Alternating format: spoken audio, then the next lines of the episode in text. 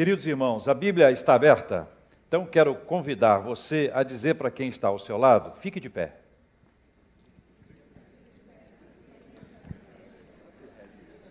Eu não gosto de pedir as pessoas para ficarem de pé, entendeu? Não gosto.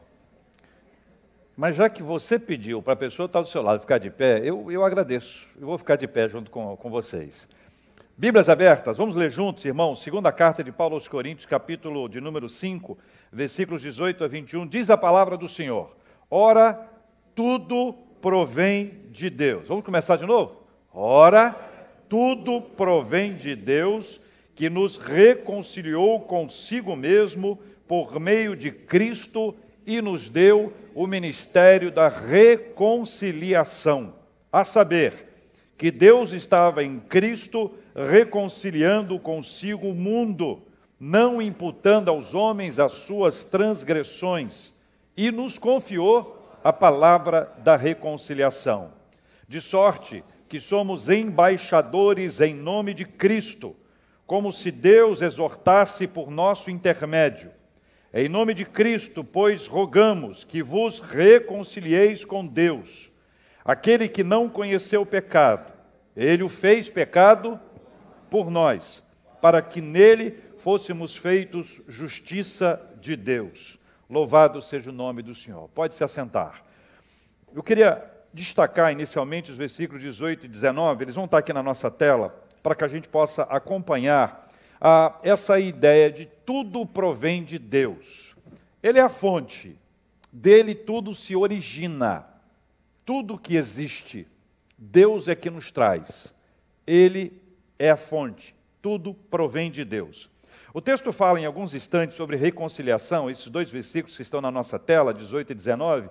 É importante que a gente tenha pelo menos uma definição disso, e eu trouxe de um dos comentaristas bíblicos que nós amamos. Ah, ele nos traz uma definição importante sobre reconciliação. Vamos ler junto comigo aqui na tela. A reconciliação ocorre quando duas partes alienadas uma da outra, elas são reconduzidas ao que, gente? A um relacionamento. Olha que um detalhe nisso aí, relacionamento harmonioso. Às vezes a gente faz as pazes, mas eu aqui, você aí. A gente faz as pazes, mas não quero te ver tão cedo nem pintada a ouro. Relacionamento harmonioso é um pouquinho diferente disso, né? Então vamos ver aqui de novo aqui.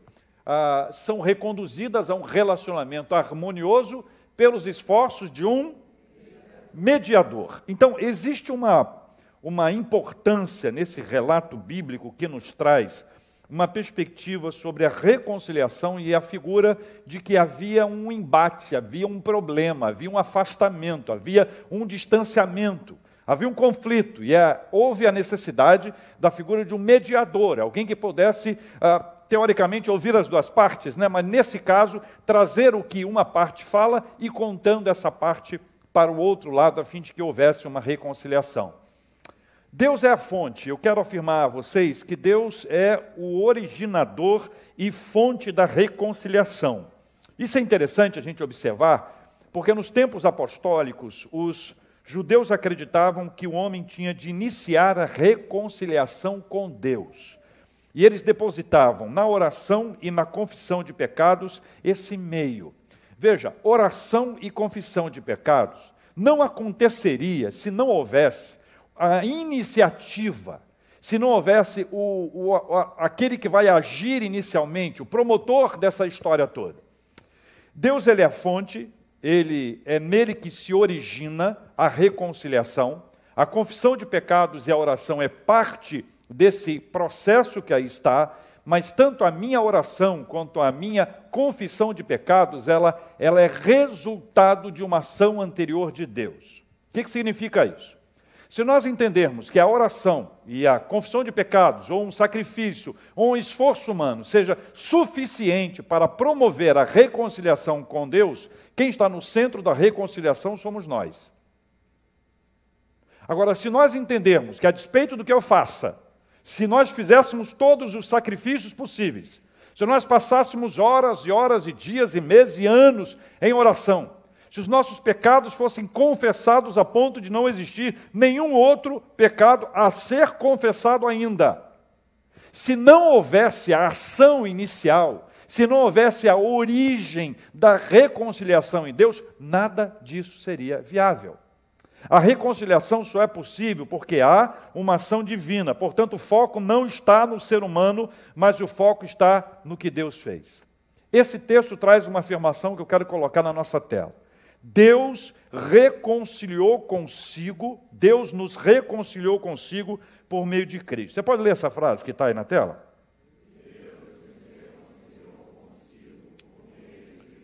Essa frase, ela precisa ser lida e crida. Observe bem, Deus nos reconciliou por meio de Cristo. Toda a ação divina que se origina nele, origina em Deus, nasce em Deus, passa por Cristo. Nenhuma reconciliação entre nós e Deus acontecerá por nosso intermédio. Nós precisamos de Cristo. Por isso, esta é uma igreja cristocêntrica. Nós entendemos que Cristo é o centro da nossa existência, que nós precisamos dele, que sem ele nenhum esforço humano poderia dar algum resultado, nenhuma ação humana poderia gerar um benefício espiritual, tampouco nos reconciliaria com Deus, a não ser que seja tão somente por meio de Cristo. Amém, meus irmãos? Então, nós temos aqui uma questão que é muito importante.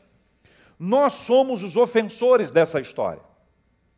Os pecadores somos nós. Deus é perfeito.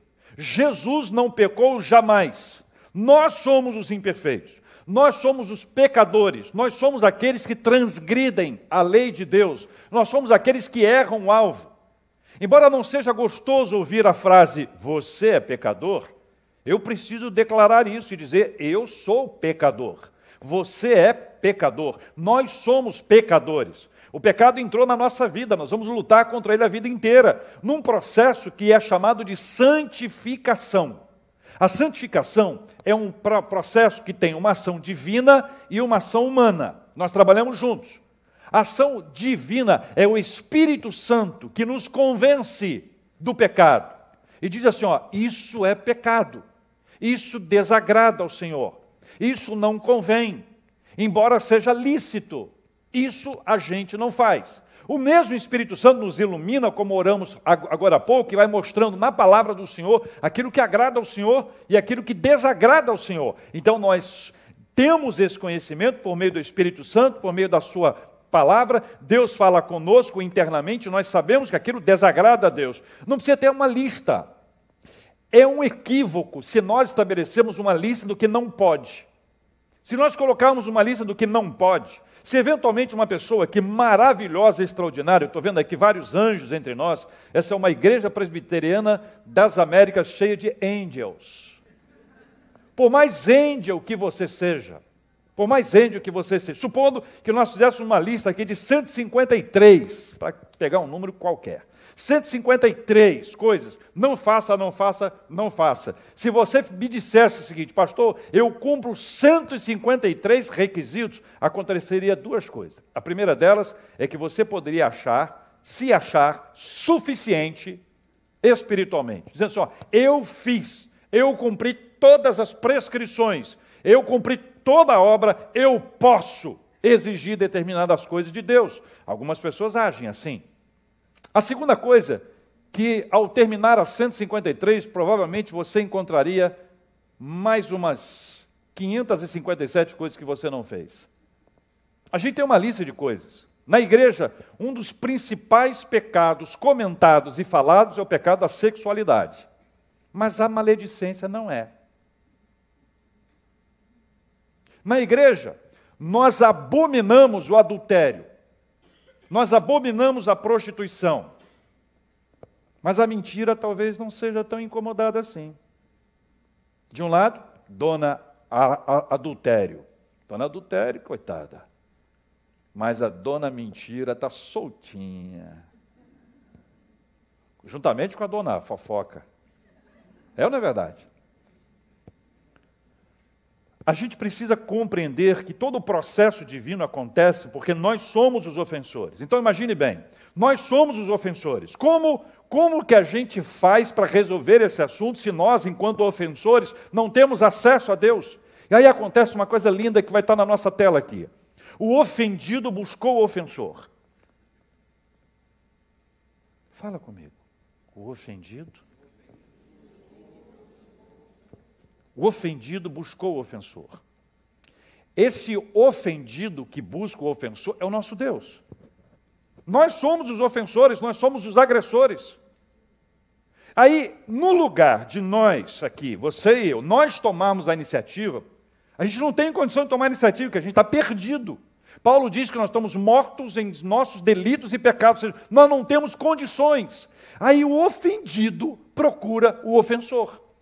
O ofendido procura o ofensor para reconciliar a gente com ele. Isso se torna para nós um modelo muito importante.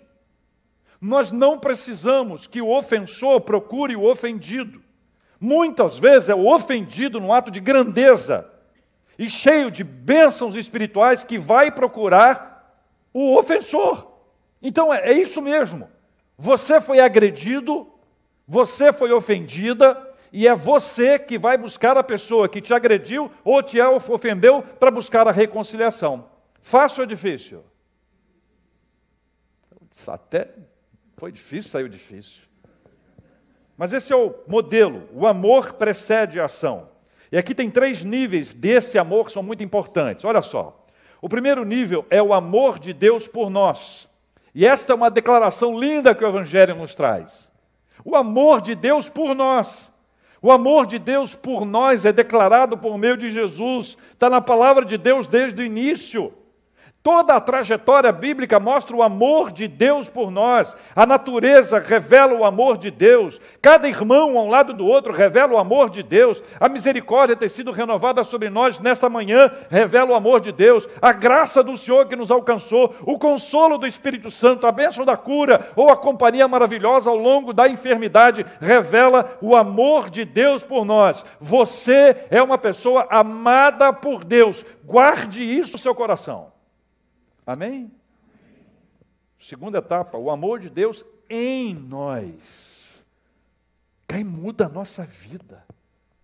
O amor de Deus em nós. E aí eu não me sinto digno, como centurião que não se achou digno de receber Jesus na casa dele, ou mesmo de Pedro, quando viu Jesus realizando um milagre dentro do seu barco, multiplicando aqueles peixes que ele já havia eh, passado a noite em busca dos peixes, ele disse: Eu não sou digno de estar perto do Senhor. Apesar da nossa indignidade, o Senhor assim ainda assim se manifesta, nos amando e derramando esse amor em nós. E eu passo a me sentir amado porque esse amor de Deus muda a minha maneira de viver, de me tratar. Eu me considero mais à medida que eu sou amado pelo Senhor, à medida que esse amor age dentro da nossa vida. Esse amor de Deus, ele se espalha em nós, e esse espalhar do amor de Deus nos faz perceber que nós somos especiais para Ele.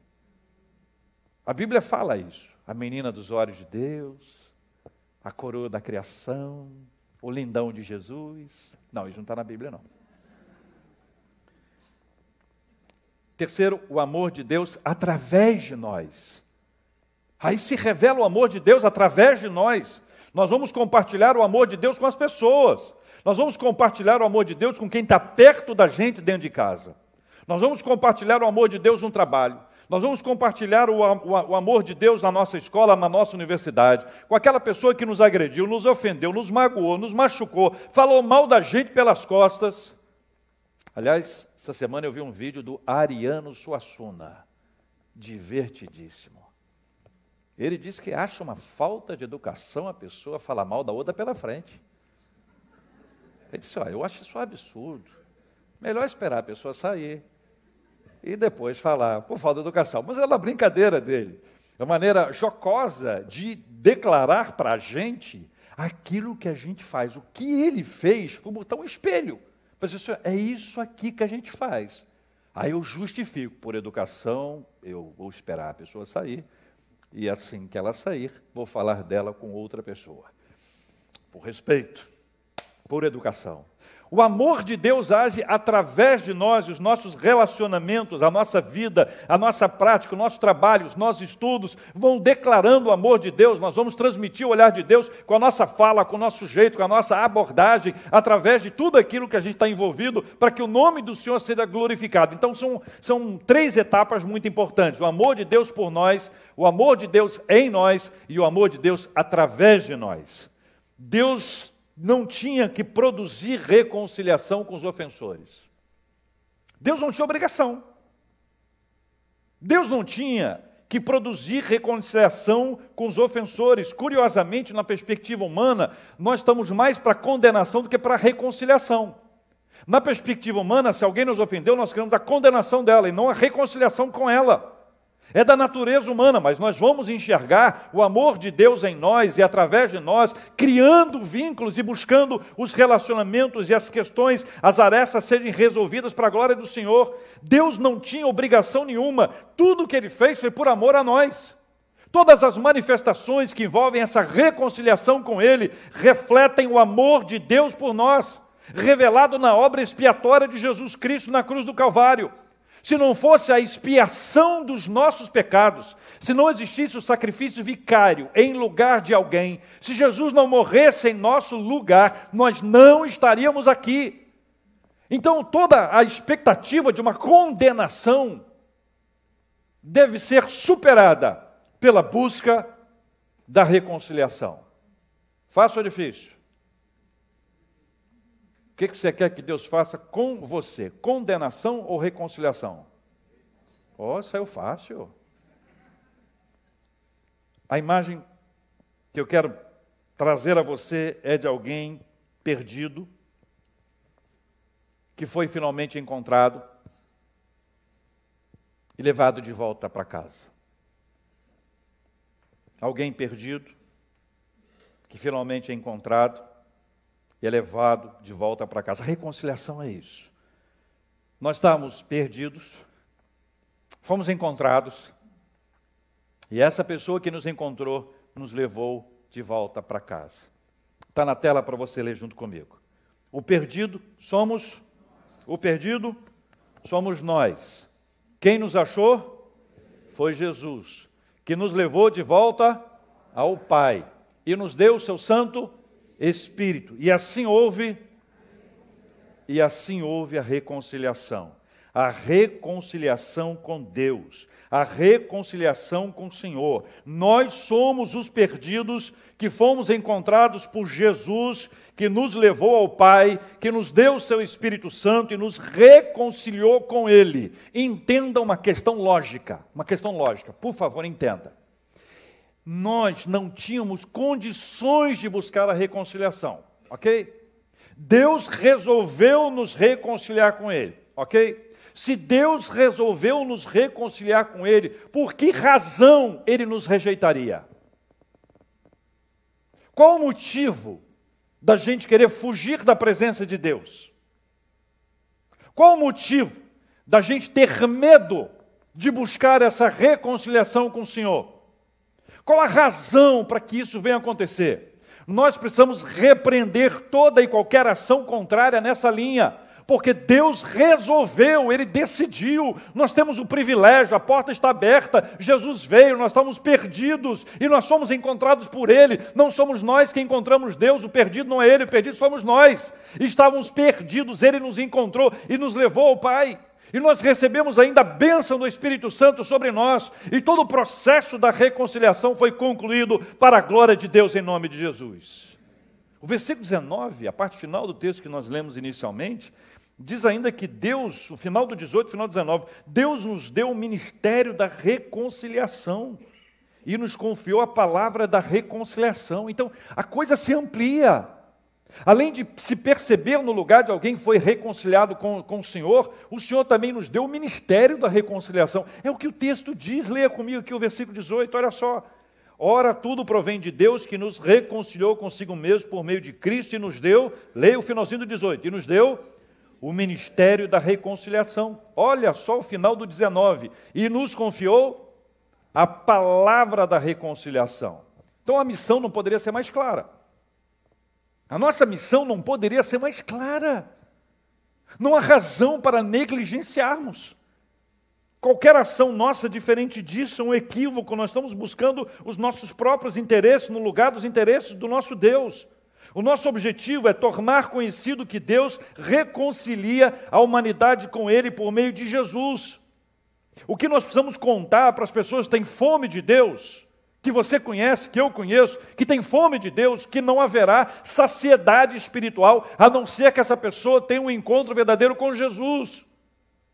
E Jesus vai levá-la ao Pai. Única possibilidade é essa, não existe nenhum sacrifício humano. Não existe boa ação, boa obra, não existe oferta, não existe ajuda, não, não, não, existe nenhum tipo de ação centrada no ser humano capaz de render algum benefício espiritual que não seja este que aqui está, a palavra do Senhor que nos diz. A palavra de Deus é absolutamente clara e essa é a placa maior do Evangelho. O conteúdo da mensagem da reconciliação é esse: Deus em Cristo reconcilia o mundo com Ele. Leia comigo.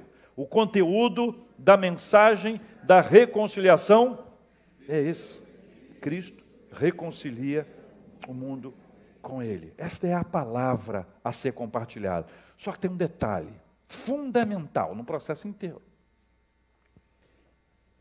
Não se consegue falar de reconciliação com Deus se ainda não experimentou essa reconciliação. Não faz sentido. Também não tem lógica. Os que foram reconciliados com Deus recebem da parte de Deus o ministério da reconciliação e são aqueles que compartilham a mensagem da reconciliação. Então, aqueles que foram reconciliados com Deus já receberam a reconciliação e um ministério. Você recebeu de Deus um ministério. Se você já passou por esse processo da reconciliação com o Senhor, se a sua vida foi alcançada pelo Evangelho, se você estava perdido, perdida, foi encontrado por Cristo, Cristo te levou aos pés do Pai, Ele te deu o Espírito Santo, você experimenta a reconciliação, isso quer dizer que você recebeu de Deus um ministério. Esse ministério não é pastoral somente, não é presbiteral somente, não é diaconal somente. Esse é o ministério dos que foram reconciliados com o Senhor. E a notícia extraordinária disso, que isso independe de idade, independe de gênero. Nós somos chamados a viver o Evangelho de Jesus em todo e qualquer lugar, independente da nossa idade. Temos adolescentes reconciliados com o Senhor que receberam de Deus o ministério da reconciliação. Temos idosos que foram reconciliados com o Senhor e receberam de Deus o ministério da reconciliação. Eles têm uma mensagem a pregar. Você tem uma mensagem a pregar. Nós temos uma mensagem a pregar. A gente perde tempo falando o que não precisa. Enquanto igreja, anuncia coisas que glorificam o ser humano. Gastamos tempo querendo esnobar esboçando para todo mundo a nossa intelectualidade, a nossa vã espiritualidade. Nos gloriamos em nós mesmos para mostrar o nosso conhecimento e a nossa habilidade.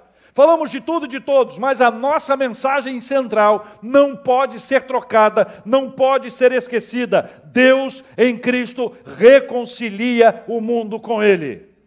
A única palavra a ser dada por aqueles que receberam de Deus o ministério da reconciliação é essa. As outras palavras que nós damos seguem a esta. Esta é a principal, esse é o placar.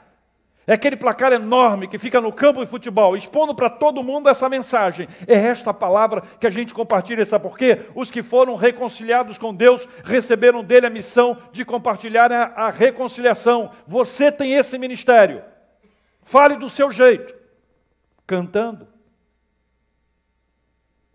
cozinhando, costurando, trabalhando, estudando, jogando bola, torcendo pelo seu time, vibrando na arquibancada, Deus reconcilia o mundo com ele por meio de Jesus Cristo. A mensagem da reconciliação foi confiada aos que já foram reconciliados com Deus.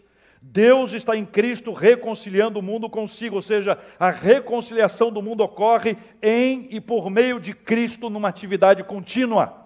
Isso está acontecendo há muito tempo, continua acontecendo, está acontecendo agora. O Espírito Santo está ministrando a algumas pessoas que estão aqui dizendo: Olha, eu quero que você venha, eu quero que você se aproxime. Você andou longe, distante, afastado durante muitos anos. Essa é a hora de você voltar. Eu não estou falando de volta para a igreja, eu estou falando de volta para Deus. Volta para a igreja é consequência de uma volta para Deus. Nós precisamos de termos, de, de vivenciar essa reconciliação que é espiritual entre nós e o Senhor. E à medida que isso vai acontecendo, nós vamos dele nos aproximando, reaproximando, reaproximando, reaproximando e somos com ele reconciliados em nome de Jesus. Amém, meus irmãos? Versículos 20 e 21 para a gente encerrar. Leia comigo. De sorte que somos embaixadores em nome de Cristo, como se Deus exortasse por nosso intermédio. Em nome de Cristo, pois rogamos que vos reconcilieis com Deus. Aquele que não conheceu o pecado, ele o fez pecado por nós, para que nele fôssemos feitos justiça de Deus. Que riqueza esse texto. Que riqueza maravilhosa. Mas eu quero começar dizendo que Deus nos fez embaixadores em nome de Cristo. Olha só. Bom dia, embaixador. Bom dia, embaixatriz. É embaixatriz mesmo, não? É? Bom dia, embaixador. Bom dia, embaixatriz. É com você. Olha para o embaixador, está do seu lado. A embaixatriz aí, bom dia, embaixador. Simpatia. Vai lá, sua simpatia espontânea, vai lá. Bom dia, embaixatriz. Espontâneo. Bom dia, embaixador. Embaixador significa que alguém foi nomeado como porta-voz para representar uma autoridade. Então nós somos embaixadores. Hã? Chegamos aqui com autoridade. É nossa autoridade? Não é, é, o que, que o embaixador faz? Ele fala aquilo que ele quer ou ele fala aquilo que é determinado pela autoridade que ele representa? E essa é uma questão curiosa. Isso implica ah, em dizer o seguinte: uma pessoa, o embaixador, diria as palavras exatas de quem o enviou, ou de quem a enviou. Exatamente isso. Nós vamos falar aquilo que nos foi dado e não inventar. A gente não tem que inventar nada. A gente não tem que criar uma estratégia para atrair pessoas. A gente não tem que criar uma estratégia para segurar as pessoas, para oferecer às pessoas o que as pessoas querem. Sabe qual é o nome disso? Marketing. Tinha um professor de marketing sensacional. Primeira coisa que ele nos ensinou na sala de aula, que você precisa de duas coisas muito importantes para trabalhar com marketing. A primeira, saber inglês que é importante dizer marketing. Marketing. E a segunda coisa, usar gel, que muita gente trabalha com marketing passa o cabelo com gel. Então ele diz se você tiver essas duas coisas, você já está quase contratado. Oferecer às pessoas o que as pessoas querem. Isso na área da comunicação é fácil. A gente consegue estabelecer isso meio de pesquisa. A gente pode identificar quais são as palavras-chave. Quais são as palavras importantes, os assuntos que as pessoas querem. E nós podemos criar uma série de ações voltadas para que as pessoas recebam aquilo que as pessoas querem. Então o que, que você quer? Ah, eu quero um ombro para chorar. Aqui nós temos um ombro para chorar. O que, que você quer? Ah, eu quero ter mais alegria. A alegria é o que nós temos aqui para você. Isso é apresentar alguma coisa que as pessoas querem. Quem é que manda no processo? O que as pessoas querem. Então nós trabalhamos em cima da necessidade, daquilo que as pessoas querem? Não, nós trabalhamos em cima daquilo que Deus quer, nós somos embaixadores. Você e eu, nós falamos aquilo que Deus ordena, que Deus indica, que Deus ensina, e nós fa fazemos isso ao longo de toda a nossa vida. Essa é a nossa história. A nossa única estratégia é manter a fidelidade à palavra do Senhor. A nossa única estratégia deve ser sempre a fidelidade às sagradas escrituras. Então, às vezes, nós vamos ouvir coisas que nós queremos ouvir. Mas não é sempre. Às vezes nós vamos ouvir coisas que nós precisamos ouvir, mas não queremos. Quantas vezes você vem aqui à igreja e o pastor que está pregando puxa a sua orelha. Ou o pastor que está pregando puxa a sua orelha. Aí você diz, ei, pastor, pegou pesado. Rapaz, a gente ouviu primeiro. Isso aí nós já recebemos de Deus chorando, apanhando, apanhando.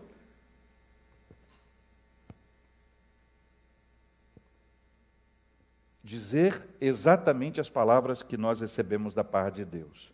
Eu queria ressaltar ainda: aquele que não conheceu o pecado, ele o fez pecado por nós. Todas as nossas transgressões, o nosso pecado, foi sobre Jesus.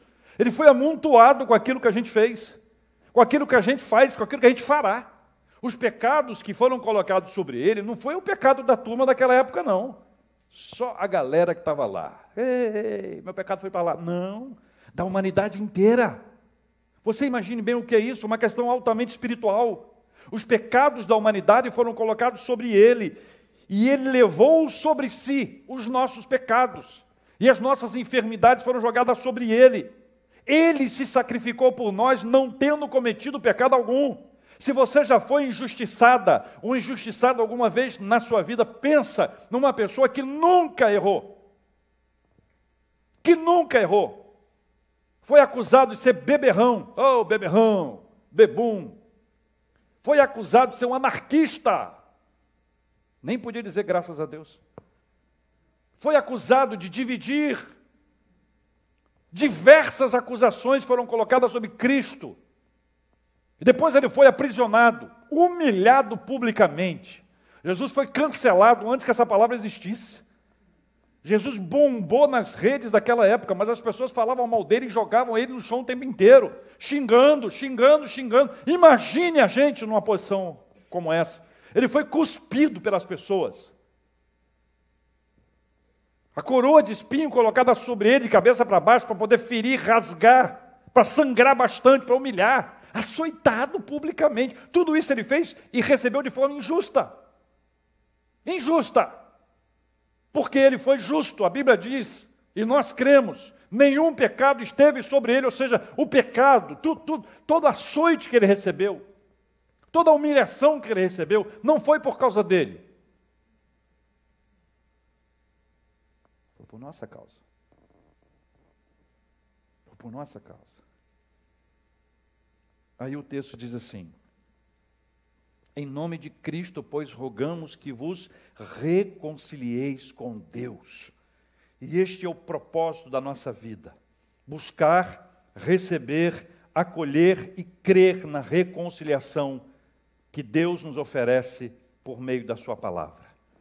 Por isso, ao final, nos preparando para essa hora de oração, eu quero dizer a você: creia na obra redentora de Cristo. Leia comigo essa frase aqui na tela. Creia na obra redentora de Cristo. Agora coloca na primeira pessoa. Creio. Creia. A obra redentora é de Cristo. Ele é o redentor. Ele é o redentor. Creia que ele veio para nos redimir, para nos resgatar. Segunda frase. Creia que ele não pecou e levou sobre si as nossas transgressões. Creia, é o que a Bíblia diz, é o que a palavra do Senhor nos conta, é o que a palavra do Senhor afirma. Creia, creia que Jesus não pecou, creia que ele levou sobre ele as nossas transgressões. Terceira frase. Creia que Cristo nos reconcilia com Deus. Creia, Cristo nos reconcilia com Deus. Quarta frase creia na mão estendida de Deus para nos reconciliar com Ele por meio de Jesus. Leia comigo. Creia na mão estendida de Deus para nos reconciliar com Ele por meio de Jesus. E a última frase. Creia que Deus fez com que seu filho pagasse pena de morte pelos nossos pecados, para que pudéssemos ser livrados e declarados justos aos olhos de Deus. Creia. Esse é o nosso exercício de fé agora. Creia. Declare diante do Senhor: Senhor, eu creio. Eu creio. Eu creio. Eu agradeço porque o Senhor já me reconciliou, ou ainda Está inseguro, inseguro em relação a isso? Creia, peça ao Senhor. Senhor, que essa obra seja realizada na minha vida, porque eu estou perdido. Mas Jesus me achou. Ele me tomou pela mão. Ele me levou de volta ao Pai. Ele me deu o seu Espírito Santo. Ele me reconciliou com Ele. Esta é a verdade da palavra de Deus para o coração da gente. Eu quero orar com você. Quero desafiar você, onde você estiver, que você venha aqui à frente para nós orarmos juntos. Você que orou comigo agora e disse: Eu creio, eu creio. Você que foi reconciliado com o Senhor e quer tomar posse do ministério da reconciliação que a você foi confiado. Está na busca da presença de Deus, está dizendo: Senhor, me reconcilia. Eu creio, eu creio, eu creio. Nós vamos orar juntos por esses assuntos. Vamos orar também pela cura dos enfermos. Vamos orar por consolo aos corações enlutados. Se você tem algum outro motivo especial que você queira apresentar diante de Deus, venha que nós vamos orar juntos. Esta é a nossa hora de oração na presença do Senhor em nome de Jesus. Jesus. Jesus. Maravilhoso conselheiro. Deus forte. Pai da eternidade, príncipe da paz. Em nome de Jesus, nós falamos com o Senhor, Deus. Falamos sobre nós compartilhamos as nossas histórias aqui. Aqueles que foram reconciliados com o Senhor e aqui estão, que foram relembrados ou comunicados, que receberam da parte do Senhor o ministério da reconciliação. Que a nossa mensagem é que Deus reconciliou o mundo consigo por meio de Jesus Cristo, o nosso Senhor e Salvador, o nosso Redentor. Deus amado, nós te agradecemos por essa reconciliação. Se dependesse de nós, a nossa tendência pecaminosa era nos afastarmos do Senhor, era curtirmos aquilo que a gente curte, que a gente gosta, centrados em nós. Mas o Senhor nos trouxe a boa nova do Evangelho e da Sua palavra nós aprendemos que recebemos da parte do Senhor a reconciliação. Oro por aqueles que neste dia, alcançados pelo Evangelho do Senhor, iluminados pelo Teu Espírito, impactados pelo Espírito Santo do Senhor, estão declarando que creem na reconciliação. E nesta hora estão sendo reconciliados com o Senhor os que viviam afastados, longe, distantes, frios, mornos, estão sendo reaquecidos, aquecidos, trazidos para perto.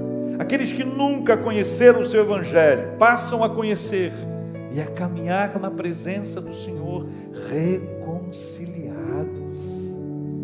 Não há mais crises, não há mais problemas. O mediador nos trouxe essa mensagem somos amados. O amor de Deus por nós, o amor de Deus em nós, o amor de Deus através de nós, e nessa ação poderosa, nós somos transformados. Nós cremos, nós cremos na reconciliação, e crendo na reconciliação, nós te agradecemos porque ela acontece independentemente da nossa iniciativa, porque ela provém de Deus, ela se origina, a fonte dela é o Senhor, e nós recebemos, e nós somos banhados nessa fonte, nós somos impactados por essa fonte, nós somos constrangidos por essa fonte, por sabermos que não merecemos, que nós somos dignos, não somos dignos. E apesar dessa nossa indignidade, das nossas imperfeições tão claras, o Senhor ainda assim nos reconcilia. É por isso que, reconciliados com o Senhor, recebem o ministério da reconciliação e passam a declarar que a reconciliação com o Senhor é possível por meio de Jesus, o nosso Senhor. Pai, nós oramos pelos enfermos oh Deus, que a bênção da saúde repouse sobre eles em nome de Jesus. Que a graça do Senhor seja sobre cada um deles, Pai. O Senhor conhece as histórias de cada um dos nossos irmãos que vamos mencionar. Visita-os. Visita-os. Abençoe, Senhor Deus, a vida do Senhor Lobo, do Elcio Nobre, da Débora Alves, do Paulo e da Telma. Oramos, ó Deus, pela vida do Calbi, a vida da Sônia, do Mateus que foi internado nessa madrugada para operar de apêndice. Nós oramos pela vida do Josimar, crendo na misericórdia do Senhor sobre cada um dos nossos irmãos e irmãs mencionados. Sobre eles esteja a bênção da cura, a bênção da saúde, a bênção da força emocional, espiritual. Que o Senhor abençoe suas famílias, renovando sobre esposa, filhos, marido, a alegria do Senhor e a fé de que esta esta tempestade vai passar em nome de Jesus. Nós oramos, ó Deus, pelos trabalhadores, pelos estudantes, nós rogamos ao Senhor que visite a cada pessoa que traz diante do Senhor um pedido. Um pedido. Esse pedido é apresentado diante do Senhor. Cada um de nós tem pedidos. Ó oh Deus, nós entregamos esses pedidos nas mãos do Senhor. E por crermos que o Senhor pode fazer, se esta for a sua vontade, nós agradecemos antes de recebermos. Antes de receber, nós já queremos agradecer. Nós aprendemos na Sua palavra que nem sempre acontece no nosso tempo e que se demorar, o Senhor vai nos dar paciência. Aprendemos também que quando não é da vontade do Senhor, o Senhor nos enche de paz. Que assim seja sobre cada um de nós, em nome de Jesus. Amém e amém.